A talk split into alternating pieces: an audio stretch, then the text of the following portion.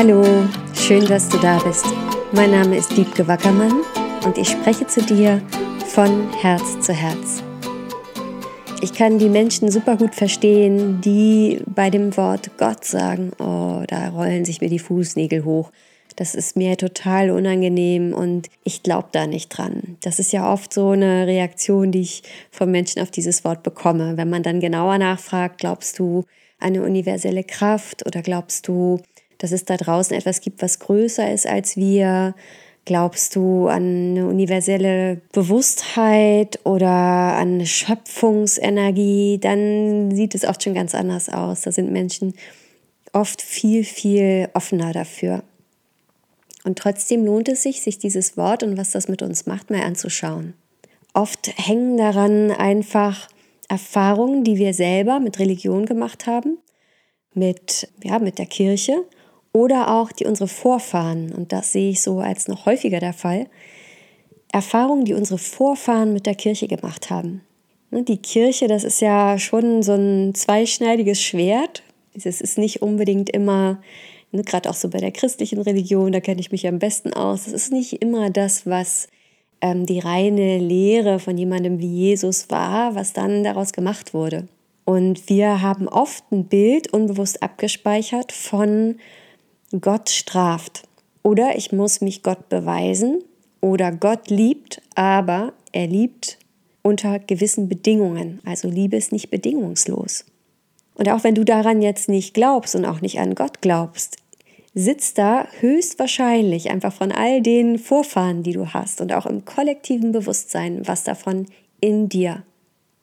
Also wenn du reinspürst, hast du das Gefühl, dieses Wort Gott fühlt sich vielleicht unangenehm an, weil Gott straft oder weil Gott liebt, aber Bedingungen stellt. Oder hast du das Gefühl, du müsstest dich Gott gegenüber irgendwie beweisen oder beweisen, dass du gut genug bist und sagst darum vielleicht auch, da habe ich keinen Bock drauf. Was ist das, was dich an diesem Wort so triggert? Und das gibt dir einen guten Aufschluss darüber, und das ist jetzt spannend, wie du unbewusst dein Leben führst und wie du in Beziehungen gehst. Du musst nicht mal an Gott glauben. Diese Glaubenssätze deiner Vorfahren können trotzdem sehr wirksam in dir sein. Und das kann bewirken, dass du in deinem Leben Liebe als etwas, was nicht bedingungslos ist, erlebst. Dass du immer wieder erlebst, dass Menschen Bedingungen stellen, damit sie dich lieben. Oder umgekehrt, dass du glaubst, du müsstest Bedingungen stellen, um geliebt zu werden. Und wie sehr fühlst du dich vielleicht auch vom Leben oder von den anderen geprüft? Oder wie sehr glaubst du an dieses Konzept von Strafe? Wie oft passiert es dir, dass du das Gefühl hast, du wirst bestraft für etwas? Oder wie ist das in dir drin, dieses, dafür muss der jetzt aber bestraft werden? Sei es auch nur mit sowas wie einem kleinen Schweigen. Oder einem, so ziehe ich jetzt die Augenbraue hoch. Wie sehr glaubst du unbewusst diese Konzepte? Denn was so spannend ist, das, was wir glauben, was uns gemacht hat, und sei es auch unbewusst, also diese Schöpfungskraft, das ist das, was wir wie nachmachen. Wir geben wie eine Kopie in unserem Leben von dem ab, was wir glauben, was Gott ist. Ich hoffe, das wird hier nicht zu abstrakt, aber ich glaube, eigentlich ist es klar. Wenn wir, und sei es auch unbewusst, an einen strafenden Gott glauben, dann werden wir selber so in unserem Leben das erleben und sein.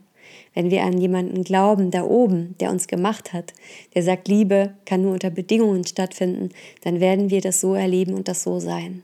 Darum ist es mega wichtig, dir anzuschauen, diese Kraft, die uns gemacht hat. Was hast du da für Glaubenssätze tief in dir sitzen? Und da dann Klarheit reinzubringen. Denn was ganz klar durchkommt in der Arbeit, die ich mache, wenn wir uns mit dieser höchsten Schöpfungsenergie verbinden, was immer durchkommt, ist reine Liebe und Bedingungslosigkeit. Da gibt es kein Konzept von, keinen Wunsch von Strafen. Alles, was da ist, ist bedingungslose Liebe und die Freiheit wird dir geschenkt, von deinem freien Willen zu tun, was du möchtest, dich zu erfahren, dich auszuprobieren, zu lernen, so wie du es möchtest. Und das ist so weit weg oft von dem, wie unser Leben wirklich aussieht.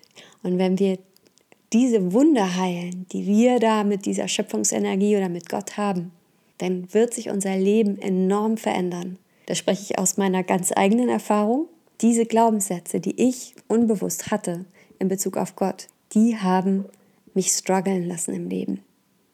Die haben dazu geführt, dass ich dachte, ich muss beweisen, dass ich gut bin, ich muss beweisen, dass ich es wert bin, hier zu sein und so. Oder auch Angst vor Strafe, das war früher ein Thema. Und das ist wirklich ein Game Changer. Also wenn du da hinschauen möchtest, dann spür erst mal rein, was könnte es bei dir sein? Setz dich damit auseinander, das löst oft schon ganz viel. Und wenn du das Gefühl hast, du möchtest dazu eine Healing-Session machen, dann ist Theta-Healing da unglaublich gut geeignet, weil es eben auch in diese tieferen Schichten des Unterbewusstseins geht und da die Ursache von Themen findet. Also das ist heute meine kleine Inspiration. Und ich trigger dich nochmal. Gott, Gott, Gott, Gott, Gott, Gott, Gott, Gott. Und was macht das mit dir? So spannend. Und ja, das kann wirklich die Welt verändern, wenn wir unsere Beziehung zu dieser Schöpferenergie, zu dieser wundervollen Kraft, die uns erschaffen hat, wenn wir unsere Beziehung dazu hinterfragen und verändern, heilen. Genau. Alles, alles Liebe und keep on growing.